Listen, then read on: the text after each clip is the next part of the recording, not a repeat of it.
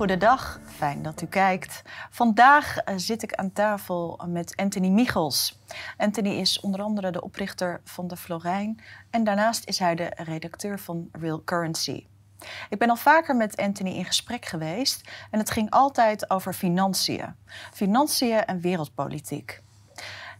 Dat is ook waarom ik vandaag met hem aan tafel zit. Anthony, fijn dat je er bent. Hartstikke goed, uh, Patricia. Fijn je weer te zien. Ja. Hier te zijn. Het is lang geleden. Er is ontzettend veel gebeurd. We hebben veel te bespreken vandaag. Ja. Ehm, voor de kijkers wil ik even teruggaan. Nou, misschien niet even, misschien wel wat langer. Naar de, een van de laatste keren dat wij met elkaar spraken. Dat was in oktober 2019. Ik heb jou toen geïnterviewd en jij zei: er gaat iets gebeuren. Ja. ja. Je kwam met grafieken. Nou, we konden toen eigenlijk niet vermoeden wat er zich werkelijk zou afspelen. Ja. En we willen het graag doortrekken ook naar nu. Er is ontzettend veel gaande. Dus ja, wil je ons nog meenemen eerst naar bijna drie jaar geleden? Ja, ja, ja, precies. Ja, want drie jaar geleden toen. ehm, eh, ja, dat is twee, ja, ja, nee, tweeënhalf- het is nu 2,5 jaar geleden, zeg maar. September Ja. 2019. En, eh, en wij hebben elkaar gesproken inderdaad toen in oktober. En dat was naar aanleiding van wat toen die repo-crisis was. En, Mhm. en ehm, eh, een klein stukje achtergrond. Ik zat toen eigenlijk al jaren te wachten op het herstarten van de kredietcrisis. Oké, Ik wist gewoon van dat gaat gebeuren. En ik, en ik, ik zag dat, dat zwaard van Damocles, dat hing boven de markt. Dat, Mhm. En ik wist dat gaat op een of andere... Op enig moment gaan ze dat laten vallen. En ehm, het duurde veel langer dan ik had verwacht. Want vanaf 2008 tot 2019, dat is 11 jaar. Dus dat is een lange Ja. tijd om te zitten wachten, zeg maar. Hè? En, eh, maar toen eenmaal eh, die crisis op die repo-markt kwam... en ik zal ze daar ook nog even goed toelichten van Ja, wat dat precies is. graag. Ehm, eh, toen wist ik dus meteen van, oh, dit is het. Nu, nu, nu, nu gaat de hel, de, de hel losbreken, zeg maar. En nu, ja, nu gaat de, de kredietcrisis opnieuw losbarsten. En nu gaat, eh, ja, nu gaat er een, een hele serie van politieke gebeurtenissen plaats hebben. En wat eh, was dan precies het moment waarop jij eh, je realiseerde dat het moment was aangebroken? Ja, kijk, dat kwam dus. ehm dat was een dinsdagavond. Ik weet niet eens meer precies welke datum, maar dat was eind september 2019. Mhm. Ehm, dat, eh, dat opeens het bericht uit Amerika kwam dat eh, de rentestand op de repo-markt, en die Mhm. rentestand die stond op iets van 2%. Mhm. Eh, en dat, dat was al eigenlijk aan de hoge kant, maar ehm, die, die, die, die piekte toen opeens naar 10%. En ehm, dat, daar was iets aan vooraf gegaan, namelijk in, eh, in 2017, 2018 ehm, begon de Federal Reserve heel langzaam maar zeker de, re- de rentestanden te verhogen. Ja. En ehm, belangrijk is voor mensen om te beseffen dat we al vanaf 2008 rentestanden van bijna 0% hebben in het hele Westen. En dat is ook heel belangrijk om te beseffen dat, wat dat betekent. Want vanaf 2008 hebben wij dus 0% rente. Maar in het kapitalisme normaal gesproken heb je een lange termijn rentestand van gemiddeld 5%. Mhm. En ehm, als jij, laten we zeggen, 0% rente hebt, Mhm. dan betekent dat dat de, central, eh, de centrale bank eh, de economie op life support heeft. Dat de, dat de economie heel erg zwak is en dat we geen hoge rentestanden kunnen veroorloven. Ja. En eh, normaal gesproken is het dus gemiddeld 5%. En als je hoogconjunctuur hebt, dan, gaan ze de, dan ontstaat er inflatie zogenaamd. In ieder geval Ja. volgens de economische theorie. En dan verhogen ze de rente. En als het heel slecht gaat, dan ver- verlagen ze die rente. Dus als jij op dat moment al 11 jaar en tot nu toe al 14 jaar rente hebt van bijna 0%. En, was, er- en dan in één keer wordt die verhoogd. En was dat echt van de een op de andere Ja, dag? dat was echt, dat was echt letterlijk van de ene dag op de andere, eh, van, de, van, de andere, van de ene op de andere dag. Maar nog even eh, ko- kort concluderen. Als jij dus, laten we zeggen, al 14 jaar een rentestand hebt van bijna 0%, Mhm. ja, dan is dat een heel erg veel veeg teken over waar wij economisch precies staan. Mhm. En dat wordt ook eh, volstrekt onvoldoende eh, op waarde geschat. Hoe ernstig deze situatie de laatste 14 jaar al is. Want de media die heeft het dan tussendoor over... oh, we hebben economische groei, we hebben dit en dat. Dat hebben we nooit meer gehad. Want als we economische groei hadden gehad... dan hadden we rente van 6, 7, 8 procent gehad. En waarom is dat dan dat die rente zo laag is? Wat zijn daar dan de gevolgen van? De gevolgen ervan zijn dat ze houden die renterestanden laag om mensen zoveel mogelijk uit te nodigen om zoveel mogelijk te lenen. Want uh, wij hebben nieuw geld in circulatie nodig om de economie draaiende te houden. En onze schulden zijn zo hoog nu dat uh, mensen kunnen zich eigenlijk, de, dus, dus laten we zeggen staten, uh, ondernemingen en particulieren kunnen zich nauwelijks nog veroorloven om, om, om zeer veel meer schulden aan te gaan. Maar wij hebben wel meer geld en meer schuld nodig om de economie draaiende te houden. Dus dat is uh, waar de kredietcrisis in essentie over gaat, is dat een schuldgroei die we al heel lang hebben in het Westen, Ja. dat die nu zo uit de hand is gelopen dat we eigenlijk niet meer verder kunnen. En dat is al eigenlijk sinds 2008 zo. En dat hebben ze dus met die lage rentestanden, hebben ze dat kunstmatig verlengd. Het- maar eigenlijk was het in 2008 al klaar. Dat is waar dit allemaal over gaat. Dat het een schuldencrisis is. Oké, dus eigenlijk, we zouden dus terug kunnen gaan vanaf 2008. Ja? Ehm, het is nooit gestopt. Het was dus 14 jaar lang ehm, was het eh 0%. Ja. Van de een op de andere moment stijgt de rente. Ja, want nu gaan we het even hebben over wat er nou gebeurde op die repo-markt. Want die repo-markt, en dat hoef je verder- niet te onthouden... maar het is eh, goed om te weten dat eh, banken moeten aan het einde van de dag... moeten die hun, ehm, hun boekhouding in balans hebben. Dus debet en credit in de, in de bankenbalans, die moet op nul staan. Elke dag. Elke dag. En ehm, dat, iedere dag komen ze, hebben ze of geld te veel of ze hebben geld tekort. En eh, dat, dat, eh, dat eh, lossen ze op door onderling te lenen. En dus als bijvoorbeeld ING aan het eind van de dag een miljard tekort komt, dan lenen ze die even bij ABN AMRO of een internationale bank of zelfs een centrale bank in het slechtste geval. Maar in principe doen ze dat onderling. En ehm, dat doen ze tegen lage rentes, want er zit gewoon een onderpand bij en die lening wordt dan de volgende ochtend ook meteen weer terugbetaald. Hmm. En dat is dus een dag-op-dag operatie. Maar het moet wel iedere dag gebeuren. En als ze het niet voor elkaar krijgen, zijn ze technisch failliet. Oké. Dus het is wel echt een hele belangrijke aspect belangrijk. van bankieren Ja, dit. zeker. En, ehm, eh, dat die, en dat doen ze op de repo-markt in, eh, in New York. En ehm, dat die rente opeens begon te stijgen tot 10%, dat betekende maar één ding. Namelijk dat ze elkaars onderpand niet meer vertrouwden.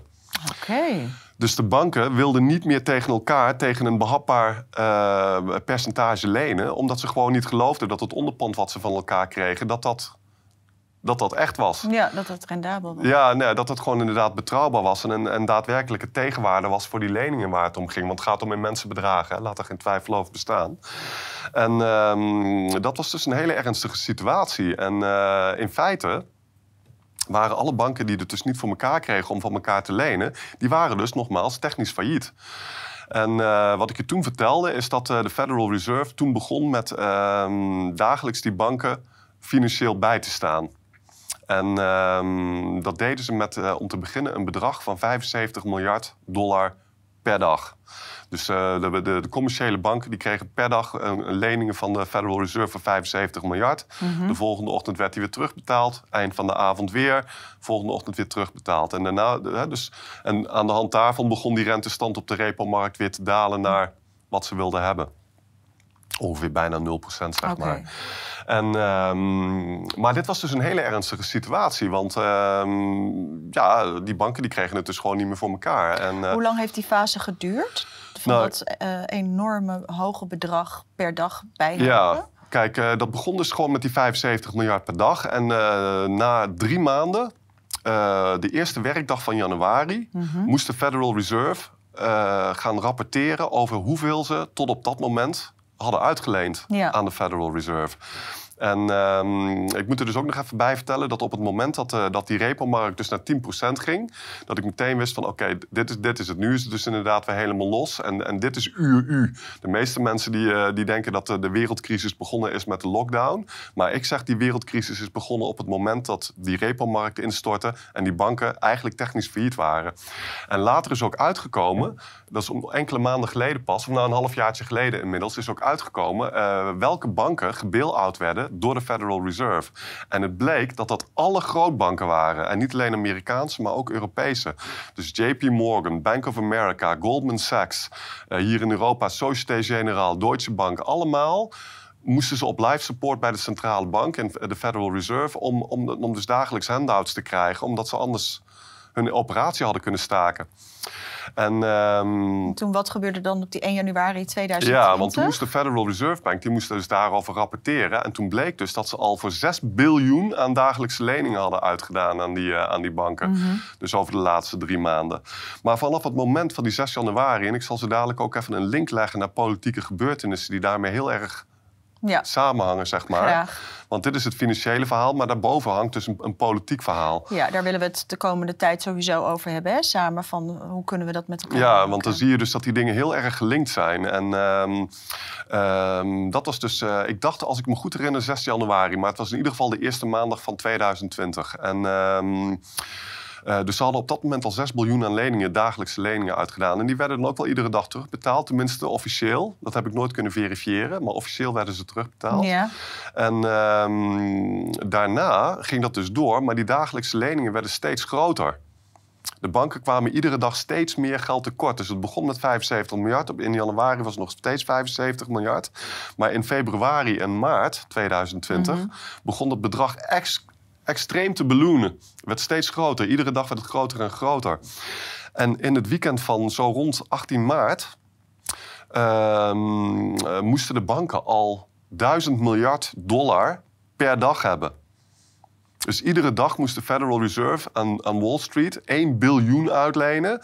om te voorkomen dat ze meteen de tent hadden kunnen sluiten. Met en dat is alleen in de Verenigde Staten. Nou, de, de, Federal Reserve die deelde het geld uit, ja. de, de, de korte termijnsleningen uit. Maar het betrof dus alle grootbanken aan beide kanten van de Atlantische Oceaan. Okay. En misschien zelfs ook wel Japanse banken, maar in ieder geval uh, de Amerikaanse en dus de... dat was in, in maart was het zodanig dat het dus wereldwijd uh, speelde dat? Ja, absoluut. Voor een biljoen per dag. Dus ja, dat is natuurlijk een, een extreme situatie. Hè? En, um, en de Federal Reserve besloot op dat moment in overleg met de Amerikaanse regering... om op dat moment een bail-out te gaan doen. En, en dan, kijk, want eerst is er een bail-out van een biljoen per dag. Ja. Maar dat komt dus omdat die banken hun onderpand niet meer onderling vertrouwden. En uh, wat, wat, wat er toen werd voorgesteld is dat uh, de grootbanken uh, een heel groot deel van de rotzooi die ze op hun balans hadden staan en die dus gewoon nat was, hè, uh, dat ze die konden gaan afschuiven aan de Federal Reserve.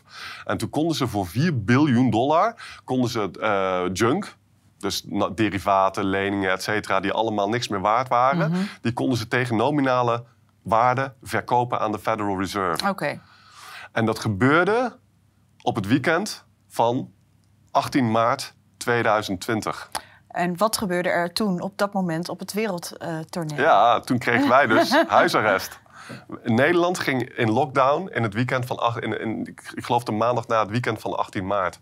En ehm, eh, wij kregen... de 4 miljard mensen wereldwijd kregen dus huisarrest. Terwijl de bank 4 biljoen bail-out kreeg. En dat is dus wat, waar, waar ik eigenlijk al een hele tijd aandacht voor probeer te vragen. Ik heb dit verhaal overal, iedereen die het horen wil, eh, verteld. Maar dit, dit heb ik ook real-time gerapporteerd. Ik heb een artikel uit 18 maart 2020 waarin ik dit precies heb, heb, heb staan. En toen heb ik dus ook heel duidelijk neergelegd van wij worden opgesloten om een volksopstand tegen die bail-out te voorkomen. Want wat zou die bail-out ehm, kunnen betekenen? Stel dat, dat de burgers dit geweten hadden. Ja. Wat zijn de consequenties? Of waren de consequenties? Ja, laat me eerst nog heel even kort vertellen wat er daarna nog eh, gebeurde in die week daarna. Maar dan zal ik die vraag inderdaad Graag. precies gaan beantwoorden. Maar in die week erna, ehm, dus eh, op het moment dat de Federal Reserve tot dat besluit kwam, Mhm. in de, eh, maar dat moest nog uitgerold worden. hè. Dat, dat, dat heeft dan een paar dagen nodig voordat alles rond is. Maar in de dagen daarna stortte de beurs met 30% in. En dat werd dus verkocht als van dat komt door COVID en dat komt door de lockdown. Maar dat was dus helemaal niet waar. Dat kwam omdat er dus al zes maanden lang enorme problemen waren in het financiële circuit. Ze moesten dus al een biljoen aan bail-outs hebben. En dat, dat betekent dat er een enorme liquiditeitsschaarste in het hele financiële systeem eh, heerste. Want al hun assets, niet, ik zal niet zeggen al hun assets, maar hun balansen, die, dat waren gewoon rokende zwarte gaten geworden. En eh, er was gewoon geen liquiditeit meer in het systeem. En dan krijg je dus een enorme kracht van 30 nou, toen kwam dus die bail-out van 4 biljoen. Wij werden opgesloten. De bank kreeg 4 biljoen. En toen begon er een enorme stijging van de Standard Poor's Index. Dat is de belangrijkste index in de Verenigde Staten. Ja. En die verdubbelde gedurende de, de lockdown. Want de laatste twee jaar is de S&P van 2300 naar uiteindelijk 4800 gegaan. Dus, dus terwijl iedereen zit opgesloten, het hele MKB wordt geslacht... krijgt de bank 4 biljoen... En verdubbelt de aandelenkoersen van de, van, de, van de grootste en machtigste bedrijven in de wereld. Dus dat, dus dat is wat er gewoon gebeurd is. En dit kun je gewoon. Dit is compleet oncontroversieel. Iedereen kan het uh, nagaan. Alleen niemand heeft het gezien en, en op waarde geschat. Hè? Dus dat is, uh, de... Maar waarom werden wij nou opgesloten? Ja. Kijk, in 2008, in de nasleep van 2008, was ook een vreselijke kracht natuurlijk. En, uh, en een afschuwelijke financiële ramp. En wat gebeurde er toen? Er kwamen enorme bail-outs naar die banken toe. Mm -hmm. En dan moet je je dus voorstellen hoe, hoe erg dat is geweest. Want die banken, die werden dus gebail-out met geld wat overheden... Nou oké, okay, een heleboel werd ook gedrukt door de Federal Reserve... maar de overheden hebben ook een heleboel geld geleend om die banken te bail-outen. Dus, en dat hebben ze geleend bij diezelfde banken. Dus dat was een, echt een extreem zieke situatie die never, nooit had mogen gebeuren. En tegelijkertijd gingen die banken, uh, uh, uh, crashten toen alle waarden, de aandelenbeurzen, maar vooral ook vastgoed. Want het was voorafgegaan door een enorme vastgoedbubbel in de Verenigde Staten, hè, vooraf aan 2008. En vastgoed halveerde toen bijna. En um, er zaten gewoon in het hele Westen, zowel in de VS als in Europa, ook hier in Nederland, talloze miljoenen mensen kwamen met hun huis onder water te staan. Ja. En die werden gewoon op de kei gekikt. Terwijl die bankiers die al die problemen hadden veroorzaakt, die kregen die biljoenen bail-outs in, uh, in de nasleep van 2008. En dat leidde tot een volksopstand, namelijk Occupy Wall Street. En um, Occupy Wall Street in, uh, in Amerika in de grote steden, in Europa hier in de grote steden, gingen mensen naar de centra toe en ze gingen daar gewoon staan en ze zeiden: We gaan hier niet meer weg. Dit moet nu gewoon eens een keertje opgelost gaan worden. En uh, er waren tentenkampen overal. Ik ben er zelf ook uh, op verschillende plekken geweest. Ja. Ook om te, want ik was ja. toen al in de monetaire hervorming uh, betrokken. Dus overal was ik zelf ook bij om, om te spreken over, over, hoe belangrijk het is om een monetaire hervorming te doen. En um, dat was een enorme vernedering voor de powers that be. Absoluut. Ja, zeker. En um, ik kan me nog ook herinneren, er waren gewoon stoeten van mensen die gingen over Wall Street, gingen ze demonstreren. En al die bankiers, enerzijds stonden ze uit de ramen die mensen uit te lachen, maar aan de andere kant hadden ze zoiets van, oh jee, weet je wel, de hooivorken komen eraan. Want die lui weten namelijk zelf heel goed wat ze doen. Ja. En die, die, die verbazen zich al eeuwen over van dat die lui ons nog niet zijn komen halen, ha, ha, ha, weet je wel. Maar toen waren ze er dus. En dat was dus een hele gênante affaire voor de, voor de uh, bovenbazen. En uh, dat wilden ze nu weer voorkomen. Ze wilden dat gewoon niet hebben. En uh, de tweede wat belangrijk is om te vermelden, is dat ze Occupy Wall Street om zeep hebben geholpen door de media opeens extreem over racisme te gaan lopen laten praten. En uh, je kunt gewoon op Google zien, uh, de aantal meldingen van racisme in de media explodeert in die fase. En toen werd dus uh, Occupy Wall Street werd toen, neergesabeld door de media als zijnde niet inclusief genoeg. Dus laten we zeggen, blanke loonslaven die eindelijk dat kapitalisme een keertje zat waren, die daar aan het protesteren waren, die waren privileged, weet je wel. En zo, dat, dat is een lingootje hè, in, die, in die media. En uh, het, uh, die waren racistisch zogenaamd. En het was allemaal te wit, hè, zoals dat dan heet tegenwoordig. Dus uh, zo werd dat geframed. En uh, dit gebeurde in 2020, zag je daar. Dus werden wij enerzijds opgesloten. Maar die, die link naar racisme werd ook weer heel duidelijk. Werd ook gelijk weer uh, neergezet. Ja, want toen had je dus die affaire rond BLM, Black ja. Lives Matter. je had dus die, al, die, al die dwaze mensen die, die, die, die trokken door de straten toen de tijd in de Verenigde Staten. Richtten een enorme ravage aan in de Amerikaanse binnensteden. Met kletsverhaaltjes over racisme, omdat die meneer, ik weet niet meer precies wie het was. En natuurlijk, het is natuurlijk heel vervelend wat die man is overkomen. Laat ja, er geen misverstand over bestaan. Dat, is, uh, dat was een nare affaire. Maar het is niet het einde van de wereld. En er het was dus nog een veel afleiding. Het was een totale afleiding. En als je gaat kijken wie Black Lives Matters financiert... Ja. dat zijn gewoon bankiers. Dat zijn letterlijk uh, financiële miljardairs die financieren Black Lives Matters. En je ziet dus dat ze, ze, doen, ze hebben dus twee dingen gedaan. Ze hebben ons opgesloten. Wij mochten letterlijk niet meer samenkomen. Dus we konden gewoon weer geen weerstand bieden tegen de, tegen de bail-out. Bovendien, ja, de mensen waren natuurlijk heel erg in de war door het uh, virusverhaal. En... Um, uh, dat, was een totaal, dat was dus een totale afleiding. En, en dat BLM-verhaal was dus een, uh, een totale, totale afleiding. En, want iedereen, blank, geel, zwart, heeft iedereen, iedereen die werkt voor zijn geld, wordt kaalgevreten door die bankiers, weet je wel. Dat, dat heeft niets te maken met welk ras je bent. We zijn allemaal onderhevig aan dat vreselijke geplunder door die lui. Dus, uh, maar zij, dat is dus puur verdeel en heers wat er is toegepast. Dus dat is, dan kan je ook zien, hè, het financiële stuk en het wereldbeeld. Ja. Um, de afgelopen twee jaar is er veel gebeurd. Ja. Ehm, zowel in Nederland, maar ook overal in Ja. de wereld. Ehm, kun je ons daarin meenemen Ja. vanaf toen? Want het, zoals je het nu schetst, is het voor mij en ik denk ook voor de kijkers heel duidelijk. Ja, Ehm, de afleiding, afleiding, afleiding. ja. Wat is er dan gebeurd? Bijvoorbeeld de rest van eh, 2020 en 2021 Ja. en nu dus begin 2022. Ja, kijk, ehm, je ziet dus dat die link tussen het financiële en het politieke... die wordt op, opeens heel helder zo. Hè? Ja. Die- En eh, ik zal je nog een voorbeeld geven van waarin dat heel helder wordt. Want namelijk, ik vertelde je dat in de eerste werkdag van 2020... moest de Federal Reserve rapporteren over wat ze tot dan toe aan bailouts Ja, hadden. Maar er gebeurde nog iets anders op de eerste werkdag van ehm, eh, 2020. Namelijk, die Iranese, eh, Iranese generaal Soleimani werd omgelegd. Ja, En dat was, dat, was, dat, was, dat ging vooraf aan de lockdown, maar dat was een enorme affaire toen. Een enorme scène. En eh, wekenlang domineerde dat het al het nieuws. En er was sprake van dat er een oorlog uit kon gaan breken tussen Iran en de VS. En ehm, eh, Trump was daar in het wereldnieuws en eh, alles ging daarover. Maar ondertussen moest de Federal Reserve dat dus, weet je, dus... die zaten met samengeknepen billen en die dachten hoe kunnen we de mensen afleiden? Want als dat verhaal met Soleimani was, niet was gebeurd, waren alle krantenkoppen daarover gegaan. Ja. Da- en daar had het nieuws over moeten gaan. Want iedereen had zich moeten realiseren. Hoe, hè, wat, wat zeggen ze nu? 6 biljoen naar de banken? Wat, wat is er aan de hand? Is er iets mis of zo? Weet je wel? Ja. Dat is waar het over had moeten gaan. Maar het ging dus alleen maar over Iran en Soleimani op dat moment. Dus dat gebeurde op die eerste werkdag. 18 maart werden wij opgesloten en kreeg de bank een, eh, dus geen dagelijkse bail-outs meer, maar een, een, een definitieve bail-out waarbij ze hun trash op hun balansen konden offloaden naar de VS. En, dan, eh, en daarna hebben we dus gezien dat de Standard Poor's verdubbelde. Ja. En dat kwam omdat er dus enorm hoeveelheid geld in de markt was gepompt door de Federal Reserve. En ehm, dat is eigenlijk, dat kun je het beste vergelijken met, ehm, met een gigantische shot heroïne. En dan, weet je wel, dan is er een enorme kick natuurlijk hè, voor, die, voor die financiële markten. Want die zijn natuurlijk zo geldverslaafd als maar zijn kan. En ehm, die koersen die gaan als een raket omhoog. Ook in de reële economie is er eh, een gevoel van... oh, het, het gaat allemaal wel. Hè? Ook, al, ook al zitten we dan in lockdown en ook al wordt het MKB dan kaal geslagen. Eh, bijvoorbeeld freelancers die hebben de laatste twee jaar goed kunnen verdienen. Eh, dat, is, dat is relevant, omdat in de nasleep van 2008 zaten er gewoon een miljoen freelancers thuis.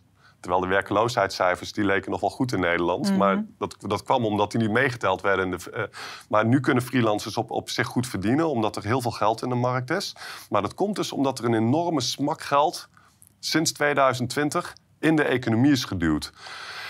En dat heeft geleid tot het is, het is, niet zo duidelijk als ik het nu zeg, maar dat heeft geleid tot, tot prijsstijgingen door inflatie. Want we hebben in ieder geval te maken met enorme bubbels. Die aandelen zijn nu zwaar overgewaardeerd. Vastgoed is totaal onbetaalbaar nu. In Nederland eh, kost een huis nu 4 Ehm, eh, of acht keer, keer een modaal jaarinkomen. Dat is totaal onbetaalbaar. En eh, de huren exploderen. De, en, eh, dat is dus, dat komt allemaal doordat er veel te veel geld in het, in het financiële circuit is geduwd. Maar als ze dat niet hadden gedaan, dan was de hele boel afgestort. Dus weet je, dat is een beetje de crux waar ze nu in zitten. Maar door het feit dat er nu een enorme bubbel is en doordat er nu inflatie is, ja eh, worden de centrale banken daarmee nu geconfronteerd. Want centrale banken hebben de verplichting om de inflatie zo rond 2% te houden. Dat is, dat is een doel, zowel in de VS als hier. En die, die, die, die, die inflatie ligt nu officieel zo rond de 7% en officieus zo rond de 15%. ja klopt. Dus, ehm, dus dat is een situatie waar, eh, waardoor ze eigenlijk geen geld meer bij mogen drukken. Want ja, dat, dat, dat creëert dan weer nieuwe inflaties. Maar als ze gaan ophouden met geld bijdrukken, dan gaat die economie meteen weer beginnen te roken. Wat zou er gebeuren als ze daarmee zouden stoppen? Ja, het is gewoon hypothetisch. Maar Ja, kijk, het is heel simpel wat er dan gebeurt. En dan ontstaat er een enorme kracht in het financiële systeem en een afschuwelijke depressie in de reële economie.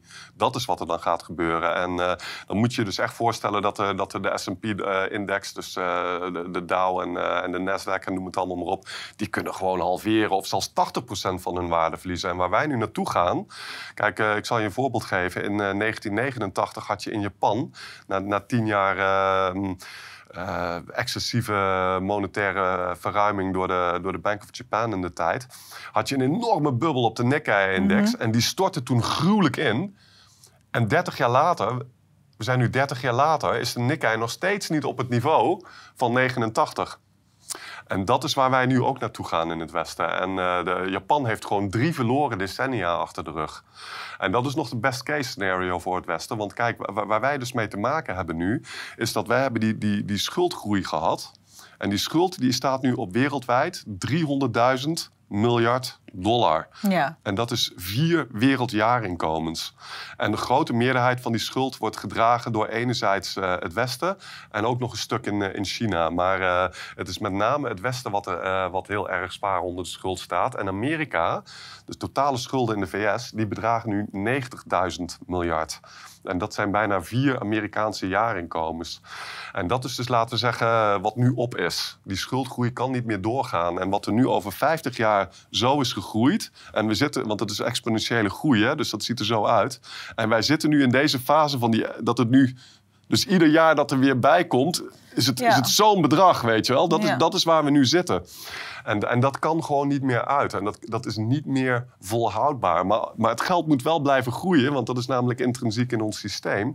En, en dat is dus de crux. Dus het kan, niet meer, het kan niet meer groeien, maar als het niet meer groeit, dan gaat het dit doen. Dus En- we zitten echt met z'n allen eigenlijk in een, in een spagaat, maar we Ja. worden elke keer nog een beetje verder erin gedrukt. Die, ze, ze proberen het zo lang mogelijk gaande te houden. Want achter de schermen, laten we zeggen, zowel de bankiers als de overheden weten al heel lang dat, dat dit uiteindelijk dit gaat doen. Dus ook, ook, eh, weet je wel, westerse hoofdsteden die bereiden zich hier al jaren op voor. voor, voor eh, ook, ook bijvoorbeeld zo iemand als Klaas Knot. Die heeft, eh, die heeft dat. Ik, bijvoorbeeld George van Houts die vertelde dat eens een keertje. Dat, ehm, dat hij had toen dit toneelstuk van de Verleiders bij, voor Klaas Knot en zijn companen bij de Nederlandse Bank gespeeld. Ja. Door de bank genomen heet dat toneelstuk. En ehm, toen had Klaas Knot ook gewoon eh, toegegeven van... ja, we weten dat die schuldenbubbel op een gegeven ogenblik gaat spatten. En ik hoop dat dat niet in mijn termijn zal zijn. Dat had Klaas Knot toen gezegd. Maar dan moet je je dus voorstellen dat de baas van de Nederlandse bank... deze bom, eh, waarvan hij weet dat die gaat gebeuren... dat hij gewoon erkent dat die bom op een gegeven ogenblik in ons gezicht gaat ontploffen... Eh, en hij laat het gewoon gebeuren. De Nederlandse bank laat het gebeuren. De Nederlandse overheid laat het gebeuren. Zonder de bevolking op welke wijze dan hier ook op voor te bereiden. Maar stel, hè, Anthony, ehm, oké, het is onvermijdelijk Ja. dat het gaat gebeuren. Maar hoe zouden ehm, de overheden hun burgers hierop kunnen voorbereiden? Nou ja. Zou er iets anders gedaan kunnen worden? Nou ja, kijk, wat er, eh, kijk het, het feit dat, laten we zeggen, ehm, westerse staten hebben toegestaan dat wij nu al 50 jaar in deze trend zitten. Terwijl iedereen die gewoon kan zien dat het met 8% per jaar groeit. Nou, dan is het dus echt extreem kinderlijk eenvoudig om eventjes 10 jaar in de toekomst te projecteren van waar we dan over 10 jaar staan. D- Dat, dat, dat kan iedere beleidsmedewerker op financiën kan dat, eh, kan dat projecteren. En dat hebben ze ook gedaan, dat wisten Ja. ze. Dus ze hadden never nooit toe mogen staan dat dit gewoon zo doorging. En dat is een eh, vernietigende aanklacht tegen zowel het bankierswezen als tegen de overheden. Maar zeer nadrukkelijk ook tegen de media en eigenlijk tegen iedere volwassen, volwassene in, eh, in, in het Westen. Van hoe hebben jullie dit gewoon eh, slaapwandelend toe kunnen staan? Want we staan nu aan de vooravond van een absolute catastrofe. Want die schulden die zijn, die moeten A betaald worden en B kunnen ze niet betaald worden. En iedereen weet ook dat ze nooit terugbetaald gaan worden. Dus eh, bijvoorbeeld ook de schulden van eh, met name Zuid-Europa, maar ook een heel groot, eh, groot deel van de schulden van de Verenigde Staten, die zijn nu gewoon acuut en terminaal. En er moet iets gaan gebeuren wat ja, heel erg onaangenaam gaat worden. Laten we het daar maar op houden. En. ehm, eh, dat, daar proberen ze dus van af te leiden. Ze hebben dit helemaal compleet expres veroorzaakt. Maar ze willen liever niet hebben dat dit te, helder bij ons op het netvlies staat. Want dan zouden we misschien wel eens wat uitleg komen, kunnen komen vragen. Dat is waar het om gaat. Maar, ehm, en, en dat is dus waarom er dus ook die afleidingen zijn. Bij eh, zowel het geld bijdrukken als eh, dus, ehm, eh, de, de, de lockdown. Eh, die, dat, die affaire met Soleimani. Maar ook nu met de Oekraïne. Want, we- want nu komt nu dus het volgende hoofdstuk. Want we hebben nu dus twee jaar geldbijdrukken gehad. Een heel Ja. stuk inflatie. Een heel stuk gevoel van het gaat allemaal nog wel. Maar ehm, als je nu gaat kijken naar de grafieken van de liquiditeit in het financiële systeem. En je moet je dus voorstellen dat eh, wat er op de beurs gebeurt. Dat, dat, dat, je hebt heel veel van die zogenaamde experts die daar eindeloos over lopen te kletsen op televisie en in de kranten. Hè? En dan hebben ze het over fundamentals en uh, winsten ten opzichte van koersen en noem het allemaal maar op. Maar wat er echt aan de hand is, de waarde van de aandelenkoersen worden in een zeer hoge mate bepaald door de hoeveelheid geld die er in de markt is. Zo simpel is het gewoon. Als er veel geld in de markt is, dan stijgen de koersen. Als er weinig geld in de markt is, dan crashen de koersen. Zo simpel is het. Het heeft eigenlijk heel weinig te maken met wat voor fundamentals, wat dan ook. En ehm, ze hebben dus dat geld erin gepompt, die koersen stijgen. En, maar nu zien we dus dat eh, de liquiditeit, je hebt, je hebt daar gewoon grafieken van. Uh, ik heb hem op dit moment hier zo, zo gauw niet beschikbaar, maar ik zou dat, dat, kun je op mijn website wel nalezen. De laatste, artikelen, uh, laatste artikel, dan zie je gewoon, uh, dat gaat hierover, zie je die grafiek staan. Maar de liquiditeit in het financiële systeem is nu op dit moment, in de maand dat, uh, dat de Oekraïne-affaire gebeurt. Uh, dat, dat werd gerapporteerd trouwens op 18 februari. Dus dat was letterlijk twee dagen voordat Poetin Oekraïne uh, invadeerde. Um, is het, was de liquiditeit in het financiële systeem net zo laag als in maart 2020. En we zien ook de laatste maanden dat uh, sinds eind december 2021 is, is, zijn de koersen in de Verenigde Staten sterk aan het dalen geweest. Ja. Er is al 16% van de top af. En nu zien we dat de liquiditeit in het systeem dus echt extreem laag is.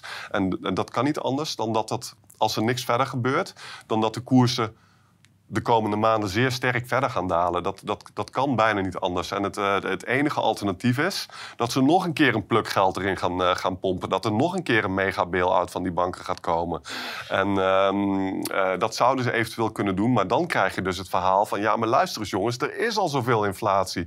En de Federal Reserve die wordt nu juist heel erg onder druk gezet om geld te verkrappen. En daar zijn ze ook mee bezig. Ze hebben onlangs de rente, de rente voor de eerste keer een kwart procent verhoogd. Ja. En dan zegt iedereen van dat is heel laag die kwart procent, dat doet niks. Maar dan vergeet men dat Amerika dus wel 90.000 miljard dollar schuld heeft. En als je zo'n immense schuld hebt, dan is zelfs een kwart rente verhogen of 1% rente verhogen. Dat is een hele hoop geld. Dat is al een hele hoop geld. En dat is wat mensen even vergeten. Want in het verleden hebben we ook inflatie gehad van 7%. Dat was zo begin jaren 80. Uh, in, uh, en toen heeft Volcker, dat was toen de baas van de Federal Reserve, die heeft toen de rente naar 10% verhoogd. Maar dat kan als je een schuld hebt van 1 biljoen. Maar als je een schuld hebt van 90 biljoen met 10 procent. Dat, dat, gaat niet. Het kan helemaal never nooit meer uit. Het is op. En, uh, en dat is dus waar we nu zitten. Kijken ofwel die schuldgroei gaat door, maar dat kan niet.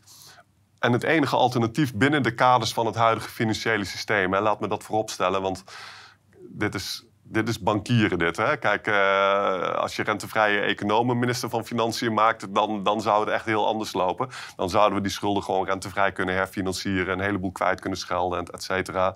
Uh, en dan zou de economie gewoon door kunnen draaien. Maar dit, wij worden gerund door bankiers. En dan, en dan ja, dan, dan krijg je dus wat we nu aan het bespreken zijn. Uh, waar wij voor staan is ofwel nog een enorme bail-out... ofwel een enorme kracht. En ik zie echt niet wat, wat, welk, welk ander scenario er op dit moment dus het is. Echt of het een of het ander. Maar welke kant de bal op gaat vallen, ja. dat uh, is gewoon nog niet duidelijk. Waar zou het van afhangen of ze eventueel zeggen... we doen nog een keer een bail-out of we laten hem uh, klappen? Nou, laat ik het in ieder geval dit zeggen. Dat uh, dit verhaal gaat aan zijn einde komen. Hoe dan? Dat is, ook, dat, dat is gewoon onvermijdelijk. Dat is onvermijdelijk. En ze kunnen, het, ze kunnen het misschien nog even volhouden. Ik, en ik zie over hoeveel jaren uh, kan ik dan uh, denken? Twee jaar, drie jaar? Want... Ik, ik, ik kan dat al niet eens zien. Okay. Ik, ik, ik denk dat we dus inderdaad echt heel dicht tegen het einde staan. Misschien dat ze nog één keer een bail-outje doen... maar dan hebben ze alweer zoveel uit te leggen. Dan moet de Federal Reserve ook uitleggen. Dan nog meer inflatie, nog meer assetbubbels... nog hogere huizenprijzen. Afgelopen jaar zijn de huizenprijzen in de VS 20% gestegen ook in Nederland. Ja, dat is een walgelijke situatie. En uh, de huizen zijn nu al totaal onbetaalbaar. Wat waanzinnig is, hè? want een huis is een gebruikersvoorwerp, maar het is verworden tot een speculatieobject. Waar wij in wonen, dat is een speculatieobject. Ja, zieker kan niet. En um, dit, dit, dit gaat gewoon niet meer. We zitten echt tegen een hele harde grens komen we nu aan. En um, ik kan dus niet op de korte termijn in de toekomst kijken, maar ik kan wel 100% garanderen dat dit verhaal van eindeloze schuldgroei, dat we in een, tegen een hele harde grens aan gaan lopen. En uh, die grens die kun je ook nu nadrukkelijk, heel nadrukkelijk aanzien komen. Want als we nu nog eens wat verder eh, gaan uh, ja, bekijken graag. van wat dit voor implicaties allemaal heeft. Hè? Ik wist in 2020, toen die bail-out van 4, uh, 4 biljoen kwam, toen wist ik al van dit is het einde van de petrodollar. Want Weet je wel, je kunt geen wereldreservemunt zijn en de hegemon van de wereld spelen. Terwijl de Amerikaanse overheid op dat moment al 130% uh, schuld van, uh, dus een schuldpositie heeft ter grootte van 130% BBP. Uh, terwijl je enorm veel geld moet bijdrukken om je eigen financiële systeem overeind te houden. Je hebt gewoon nul geloofwaardigheid meer. Dus uh, dat, dat, was, dat was eigenlijk het officiële, voor mij was dat het officiële einde van de petrodollar. En dat dat nog even tijd nodig heeft om in, weet je wel, in te zinken, zeg maar, overal, dat is logisch logisch. Maar op dat moment was het eigenlijk al over. En dat, en dat was eigenlijk ook een enorme bevestiging van wat wij toen de tijd in september 2000 en oktober 2019 ook hebben besproken. Namelijk dat een maand voordat die bail-outs in de Verenigde Staten uh, begonnen, dus hè, de geldbijdrukken begonnen september 2019, een maand daarvoor had Mark Carney, en dat is de baas, was toen de baas van de Bank of England. Die had, uh, er was toen een, uh, een samenkomst van centrale bankiers in Wyoming in de Verenigde Staten. En um, die had toen aangekondigd dat de petrodollar binnen tien jaar vervangen zou gaan worden door een IMF wereldreservemunt. Dus uh, de petrodollar, de wereldreservemuntfunctie daarvan, die wordt niet vervangen door de, door de yuan, wat veel mensen hebben gedacht. Ja. Die gaat vervangen worden door een IMF wereldreservemunt. En dat is simpelweg die aankondiging, uh, die, die begon eigenlijk een maand later dus al. En Mark Carney wist dat natuurlijk, want deze dingen zijn voor, voor de bankiers absoluut geen verrassingen. Die kunnen dat heel goed projecteren. Die hebben een heel goed idee van wat er in de komende jaren gaat gebeuren. Ze kunnen bijna tot op de dag voorspellen. En uh, hij voorspelde, hij zei dat dus een maand voordat het geldbijdrukken in de VS weer begon. En dat geldbijdrukken, dat was gewoon de executie van de petrodollar. En nu zien we dus ook dat in de praktijk gebeuren. Want uh, Poetin die valt uh, juist op het moment dat de liquiditeit in het financiële systeem op zijn laagste niveau sinds 2020 staat, ja. valt hij de Oekraïne heel toevallig binnen. Ja, ik vind het heel moeilijk om dat als toeval te zien. En um, nu gaat het dus allemaal over de Oekraïne. In plaats van dat er eigenlijk al een kracht gaande is op de beurs. En um, nu worden dus die sancties uitgevaardigd tegen, de, tegen Rusland. Maar we zien nu eigenlijk al dat wie treft die sancties eigenlijk harder? Zijn die sancties nu eigenlijk... Ja, wat wou je zeggen? Nou, dat is dus de grote vraag. Want we zien ook dat Poetin heeft dus ook nogal wat jokers in zijn... Nogal. Uh, uh, nou ja, in zijn hand. En dan Precies. gaat het over die petrodollar. En ja. misschien kan je daar ook nog, ja. meer uitleg over geven. Ja. Want het is een hele interessante ontwikkeling wat er de laatste tijd gebeurt. Precies, kijk, dus uh, wij doen alsof uh, wij Poetin wel eventjes uh, onze wil op kunnen leggen, zogenaamd. Maar dat blijkt dus nogal vies tegen te vallen. Want, want, want, wie gaat er nu eigenlijk betalen voor die sancties? Wie is er nu eigenlijk echt de sjaak? En het blijkt dus dat al die AOW'ertjes hier en al die mensen die een laag inkomen hebben, die hun gasrekening van 100 euro per maand zien stijgen naar 200, 300, 400 per maand, die zijn degene die gaan betalen voor die sancties, om maar een kleinigheid te noemen. En ehm, wat we dus inderdaad ook zien, is dat Rusland nu aan het zeggen. Hè, Rusland wordt nu voor een groot deel van SWIFT afgesloten. Ja. Dat is dus het, uh, het messaging system, hè, waarmee internationale betalingen gedaan kunnen worden. En uh, die wordt daar zogenaamd van afgesloten. Maar het resultaat daarvan is dat de impact van de petrodollar en het bereik van de petrodollar als wereldreservemunt, die wordt daarmee eigenlijk een heel stuk kleiner. Het is leuk en aardig om te zeggen van Rusland kan niet meer meedoen en China, jullie moeten ook oppassen, anders gaan jullie er ook uit. Maar dat, dat is heel Eurasië. Als je gaat kijken op de kaart, dan zie je dat dat gewoon heel Eurasië is. En hier in het Westen, de media en al die, uh, die talking heads daar, die vertellen ons van ja, de hele wereld is tegen Poetin. Maar dat is helemaal niet waar. Heel Eurasië, inclusief ook India, is, uh, onderschrijft absoluut niet wat het Westen aan het doen is in de Oekraïne. Want daar gaan we nu verder niet op in. Maar wat, wat Amerika al acht jaar in de Oekraïne aan het doen is, is een, is een absolute schande. En ook Westerse, West-Europese overheden overigens en elites hier zijn fel gekant altijd geweest tegen wat er in de Oekraïne gebeurt. Want ze zien heel goed dat, uh, dat Poetin daar legitieme belangen heeft. Alleen ja, ze zitten bij Amerika onder de plak. Hè? Dus, um... Ja, dus nu zie je dan hè, um, dat uh, dus die petrodollar die wordt eigenlijk steeds onbelangrijker. Ja, die, die, die, is, die is gewoon aan het instorten. Die en, verliest aan alle kanten. Ja. Want wat, is, wat, wat, wat Rusland nu dus aan het doen is, is dat ze inderdaad tegen, uh, tegen het Westen aan het zeggen zijn van, nou ja, als jullie ons gas nog willen hebben, dan willen wij daar roebels voor hebben.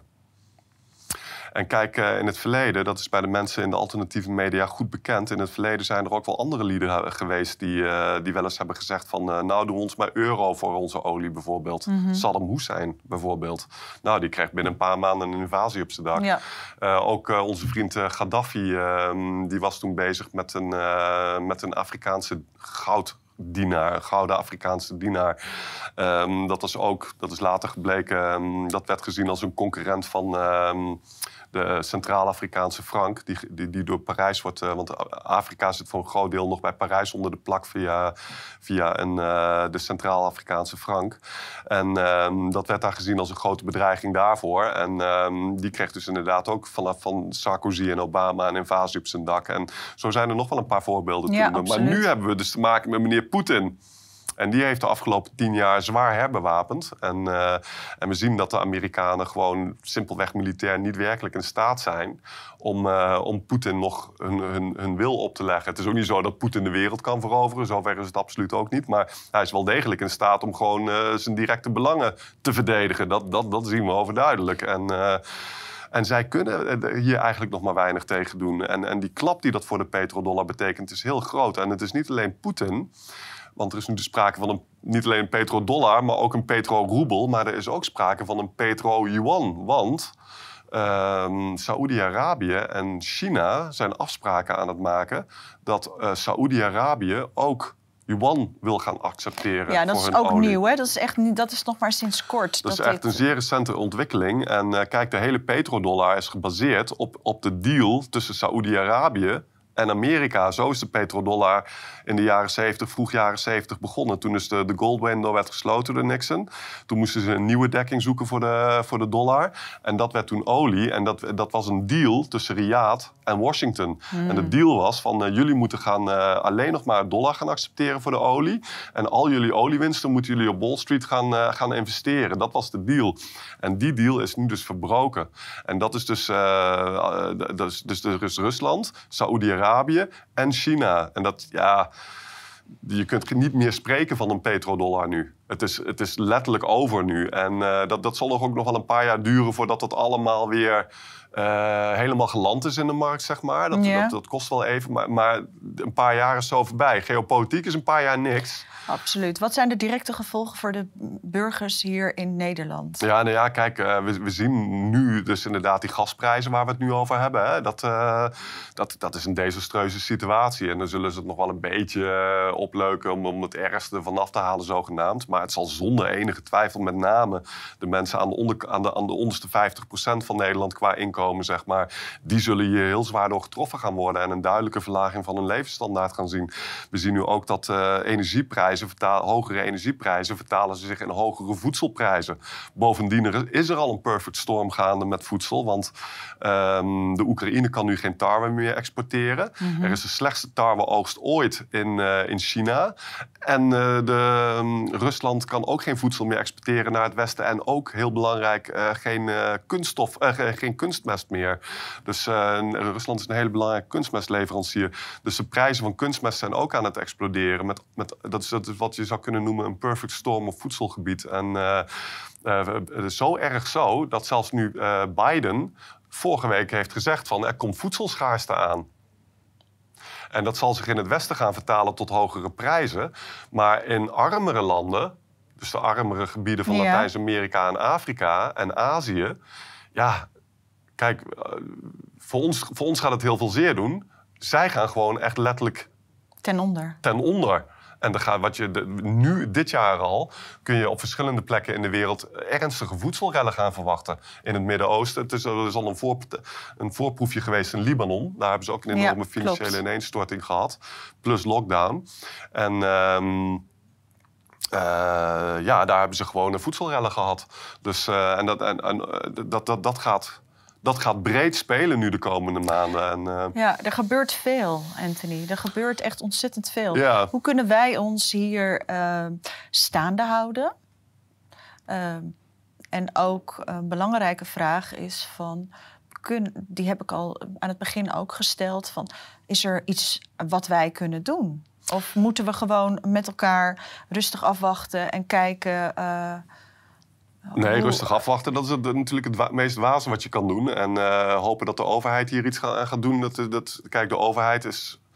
Ik zal niet zeggen dat de overheid hier achter zit. Ik, maar wat ik wel heel duidelijk zeg, de overheid is volledig gekaapt. Ik bedoel, eh, de internationale banken en multinationals... die delen gewoon de lakens uit. En al die clowns die hier uh, zogenaamd in de Tweede Kamer zitten, et cetera. Die, ja, ja oké. Dus, dus daar kunnen we niet op wachten. Maar, maar wat kunnen wij, kunnen wij überhaupt iets doen? Dat is kijk, een wat, vraag. Wat, wat, wat, kijk, een van de doelen van dit gesprek en wat ik probeer duidelijk te maken vandaag hier, is dat die lockdown waarmee we begonnen, hè, ja. Ehm, dat heeft mensen wakker doen schrikken. Dus, een groot deel van de bevolking is gebleken van, oh, dit, dit, dit klopt allemaal niet. Hè?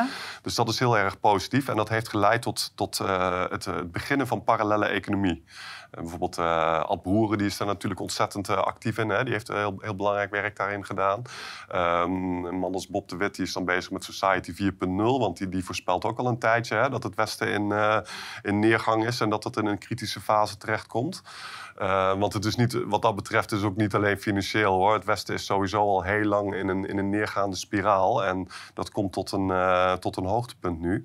Maar uh, dat werd dus wel gedreven door lockdown. En die parallele economie werd ook gedreven door um, de behoefte minder afhankelijk te worden van het systeem. Ja. om minder chantabel te worden voor die fijne zogenaamde vaccinatie, zeg maar. Ja. En... Um, uh, dat was terecht, hè, begrijpelijk. Maar er ligt dus nog een laag onder. Wat er aankomt is een afschuwelijke economische destructie en uh, een enorme verlaging van onze levensstandaard. En het gaat er nu veel meer om om, om, om daar helderheid over te gaan krijgen onderling. En uh, dat die parallele economie moet zich dus niet, ook zeker niet alleen primair richten op, op dat verhaal, maar ook simpelweg van hoe gaan we om met die economische destructie. Want uh, uh, de, ik, ik, kan zelf moeilijk inschatten hoe erg het gaat worden. Maar je kunt wel een aantal uh, precedenten bekijken. Je kunt denken aan de grote depressie in de Verenigde Staten in de jaren 30. Ja. Dat leidde tot fascisme en oorlog. Dat is een heel belangrijk thema. bijvoorbeeld, een van de dingen die mij bezighoudt is van. Uh, de, de, Wall Street crash van 1929, die was ook in oktober trouwens. Um, oktober 1929, dus oktober 29, oktober 1919, hmm. 2019, dus toch interessant. Maar, um, Gaan we een andere keer uh, op, verder, op door. Maar inderdaad, maar uh, oktober, 2000, uh, oktober 1929 en september 1939 invadeerde Hitler Polen. Dus dat is exact tien jaar. En de, ik, ik trek hier geen conclusies uit. Maar ik denk daar wel over na, zeg maar. Ja, jij bent ook aan het zoeken naar uh, ja, mogelijkheden en onderzoek. De, de, geschiedenis herhaalt zich nooit. Maar het is wel altijd een soort van uh, spiegeling. Een soort van een, een, een echo, zeg maar. Ja. Dus uh, je kunt niet zeggen van, oh, dus nu gaat het over tien jaar ook weer oorlog worden. Maar je kunt wel zeggen van die, die link tussen de economische ineenstorting, fascisme en oorlog, dat is wel heel duidelijk toen. Um, een ander precedent is dus wat ik al zei van de Nikkei die op negen, in 89 torenhoog op 40k staat. En die staat nu geloof ik nog, nog steeds maar op 27. Ja. Dus weet je, 30 jaar later dus 30 jaar van depressie in Japan. 30 jaar, uh, Patricia. Dat is lang, hè? Dat is heel erg lang. En, en, reken maar dat dat ook tot een hele grote sociale ontwrichting heeft geleden in, uh, in Japan. Het leven daar is zeer veel onaangenamer geworden. En um, een, andere, een ander precedent is uh, de val van de Sovjet-Unie. Dat is ook een heel goed precedent. Kijk, uh, de Sovjet-Unie die had dus ook al uh, decennia te maken met economische stagnatie. Uh, uiteindelijk viel dat dus ook, ook in 89 overigens. En dat heeft geleid tot een echt een dramatische daling van levensstandaard in de Sovjetgebieden. En ook een dramatische daling van levensverwachting. En wat er met name gebeurde, waren de pensionarissen. Degenen die dus 40 jaar voor de Sovjetstaat hadden gewerkt. Uh, en die een pensioentje verwachten. Hè, dat was natuurlijk ook beloofd.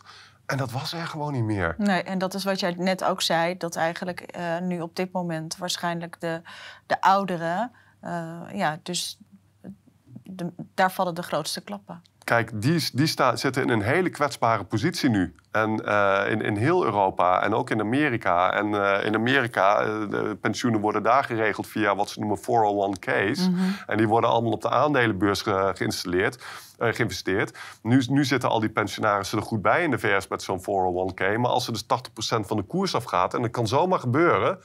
Ja, dan is het dus in één klap op, hè? Ja. En ehm, eh, daar maak ik me dus hele grote zorgen over. Dus we zien dus, en dat, zou dus een enorme daling van enerzijds inkomen en vermogen van de ouderen zijn. Maar als je ondertussen dus ook je voedsel en, en je energie ziet stijgen, ja, dan heb je te, te maken met wat ze noemen een double whammy. En, en dan word je dus gewoon gekraakt. Hè? Ja, En dan zit je met je gewoon met, tussen een notenkraker in. En, ehm, en, dat, is, en dat, is, dat is wat we gewoon aanzien komen nu. En, dat is, en, en in 89 een hele grote daling van de levensstandaard. Een hele grote daling van de levensverwachting in de Sovjet-Unie. Ging gewoon letterlijk van 75 naar, naar 60. Ja, Zo, zo erg was het. Tot op de dag van vandaag daalt de bevolking in Rusland met 500.000 zielen per jaar. Ze zijn nooit hersteld van die collapse. En dat is ook al 30 jaar geleden. En ehm, de, de, de, de bevolking in de, in de voormalige Sovjet-republieken is tientallen miljoenen mensen minder nu dan het was voor die klap. En dit is ook wat er in het Westen gaat gebeuren, ben ik bang. ja. En hoe kunnen we ons nu voorbereiden? Ja. Want daar gaat dat, eh, we moeten eerst eventjes dus helder krijgen van hoe ernstig deze situatie is. Om, eh, want, want dan pas ga je in beweging komen om iets inderdaad te gaan doen. En dat is natuurlijk altijd lastig, hè? want eh, we zijn vandaag met elkaar in gesprek. We hebben elkaar vaker gesproken. En dan is het altijd, oké, hoe ernstig gaat het worden? Er kunnen geen uitspraken over gedaan worden. Want je weet niet, het kan bij wijze van spreken morgen al gebeuren. Maar het kan ook nog eh, drie jaar duren.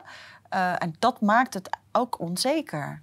Of zeg ik dat verkeerd? Is het gewoon van nee, het is hoe dan ook onvermijdelijk. Alleen we weten niet precies wanneer. Ja, ik, wil alleen maar, eh, ik wil alleen maar oproepen tot een sterk vermeerderde sense of urgency bij iedereen. We zijn al veel te laat met de voorbereidingen. We zijn al veel te laat met wakker worden. En kijk, de laatste twee jaar hebben we het allemaal over de lockdown gehad. Maar dat is dus ook een enorme... En natuurlijk was dat een hele ernstige situatie. Hè. Laat me daar geen eh, eh, misverstand Maar over wat laten zouden wij nu kunnen doen? Behalve, is het eigenlijk alleen maar gewoon, oké, de realisatie, jongens, pas op. Nou ja. eh, eh, stop met je ogen te sluiten. Kijk, Is dat al ehm, genoeg? Nou ja, wat, wat, wat, wat, het is dus heel belangrijk om, om, om veel breder te gaan kijken en je te gaan realiseren van dit wordt dus gedreven door een hele ernstige economische situatie. Ja. En, en die, die, sta je niet blind op die verhalen van de Great Reset en de QR-code. Dat is allemaal ook heel ernstig. Hè? Dat moeten we niet negeren. Maar we moeten onze blik zeer verbreden. En we moeten gaan zien dat we dus in een economische ineenstorting zitten. Want dat is wat eronder ligt. En ook dat degenen die achter de Great Reset zitten, dat zijn dezelfde als degenen die de banken bezitten. Hè? Dus er is een directe relatie tussen onze schulden en de macht die dat de crediteuren oplevert. Dat is heel erg belangrijk. En eh, ehm, eh, wij moeten ons in de, in, de, eh, in de parallele economie en in de Society 4.0 groepen en dergelijke, moeten we ons echt gaan realiseren welke economische problemen er exact zijn. En ook heel erg, en dat, dat, zijn, dat zijn de problemen in de reële economie, dus verminderde voedselvoorziening, verminderde, verminderde energietoevoer. Eh, hoe ga je daarmee om? Hoe ga je enerzijds bezuinigen op energie en noem het allemaal maar op, om, eh, om daar minder afhankelijk van te worden. Eh, lokaal energieproductie gaan creëren om in ieder geval de ergste pijn eraf te doen. Hè? Want mensen moeten wel een warm huisje hebben in de winter. Hè? Dus eh, Ja. anders wordt het heel vervelend. Dus ehm, eh, dat, dat, dat soort dingen moet- die moeten geadresseerd gaan worden. Ook heel nadrukkelijk natuurlijk. Kijk, eh, het is niet voor niks dat ik al jaren met de Florijn bezig ben. Eh, ik- de- mijn companen en ik in, in het bestuur van de Florijn... en onze medewerkers bij de Florijn... we hebben altijd geweten van als de crisis komt... dan komen wij aan de beurt. Want het is dat het monetaire hervormingsverhaal... mensen zijn blind voor hoe dominant het financiële circuit in het, in het systeem, in de wereld is. Mensen begrijpen niet dat de bank de echte regering is en dat de crediteuren de baas zijn. Die wereldregering waar wij naartoe gaan en die binnen dit decennium eh, geïnstalleerd gaat worden, dat is wat ik voorzie. Eh, die wordt gedreven door de bankiers. Zo simpel is het. En eh, de bankiers regeren door geld. En als jij niet geregeerd wil worden door bankiers, dan moet je niet met hun geld betalen. Zo eenvoudig is de Ja. wereld, maar de mensen zien het niet. Maar het is wel Nog niet. nog niet, maar het staat absoluut 100% centraal. En wij hebben gewoon geld nodig wat, eh, wat niet al die nadelen heeft van dat bankiersgeld. Dus de woeker, de inflaties, de deflaties. Het feit dat het goed voor multinationals is en slecht voor het MKB. Al die zaken meer. Als jij graag rente wil betalen aan de rijken, moet je vooral met euro blijven betalen. Maar als jij graag wil dat, eh, dat, dat als jij die 100 miljard per jaar die we met z'n allen aan de bank betalen, als je dat ook wel vindt dat dat een tandje baantje minder eh, kan. Nou, ga dan met munten betalen die rentevrij zijn. Ja. Zo simpel is het. En er zijn ontzettend veel mooie initiatieven. Zeker. Daar gaan we het nu niet over hebben. Nee, dat is een Vandaag was echt, maar- gewoon echt heel duidelijk om het eh, vooral de urgentie nogmaals duidelijk te Ja. maken. Eh, tot slot, Anthony, is er nog iets waarvan je zegt: Goh, dat heb ik vandaag niet besproken? Ik weet, we hebben enorm veel dingen nog wat we kunnen bespreken, maar voor nu. Eh, ik denk dat we de, de, de basispunten op een rij hebben. En eh, de conclusie moet nogmaals zijn van... het maakt niet uit of ze nog één keer een bail-outje nu gaan doen. Dat, we- kijk, als jij een speculant bent, dan is dat interessante informatie voor je. Maar als jij gewoon een normale Nederlander bent... die zich aan het voorbereiden is... ehm, het, we zitten er tegenaan. En doe alles wat je nu kan om je, om je positie eh, te verbeteren. En dat, dat, dat heeft ook alles te maken met in elkaar investeren. In, investeren in mensen die like-minded zijn. Hè? Ja. En, eh, en, en, en die verbanden proberen op te gaan bouwen. Eh, eh, alles wat er in de parallele economie gaande is en al die andere groepen, dat moet allemaal in een stroomversnelling komen. En we hebben ook allerlei kansen, want ik ben ervan overtuigd dat degenen die geestelijk en, en mentaal zijn voorbereid op dit verhaal, om niet te spreken van fysiek, die hebben veel betere kansen om dit met een beetje eh, geluk, een klein beetje fatsoenlijk door te komen in de komende jaren. Als jij niet voorbereid bent, ja, dan, dan staan je hele nare verrassingen te wachten. Ja, nou, dan gaan we het daarbij houden. Eh, Anthony Michels, ik wil je ontzettend bedanken voor het gesprek. Hartstikke En, eh, goed. tot de Jij ook, hè, Patricia. Top. Ik wil je ook bedanken voor het kijken. Veel stof weer om over na te denken. Eh, we zien en spreken elkaar snel. Dag!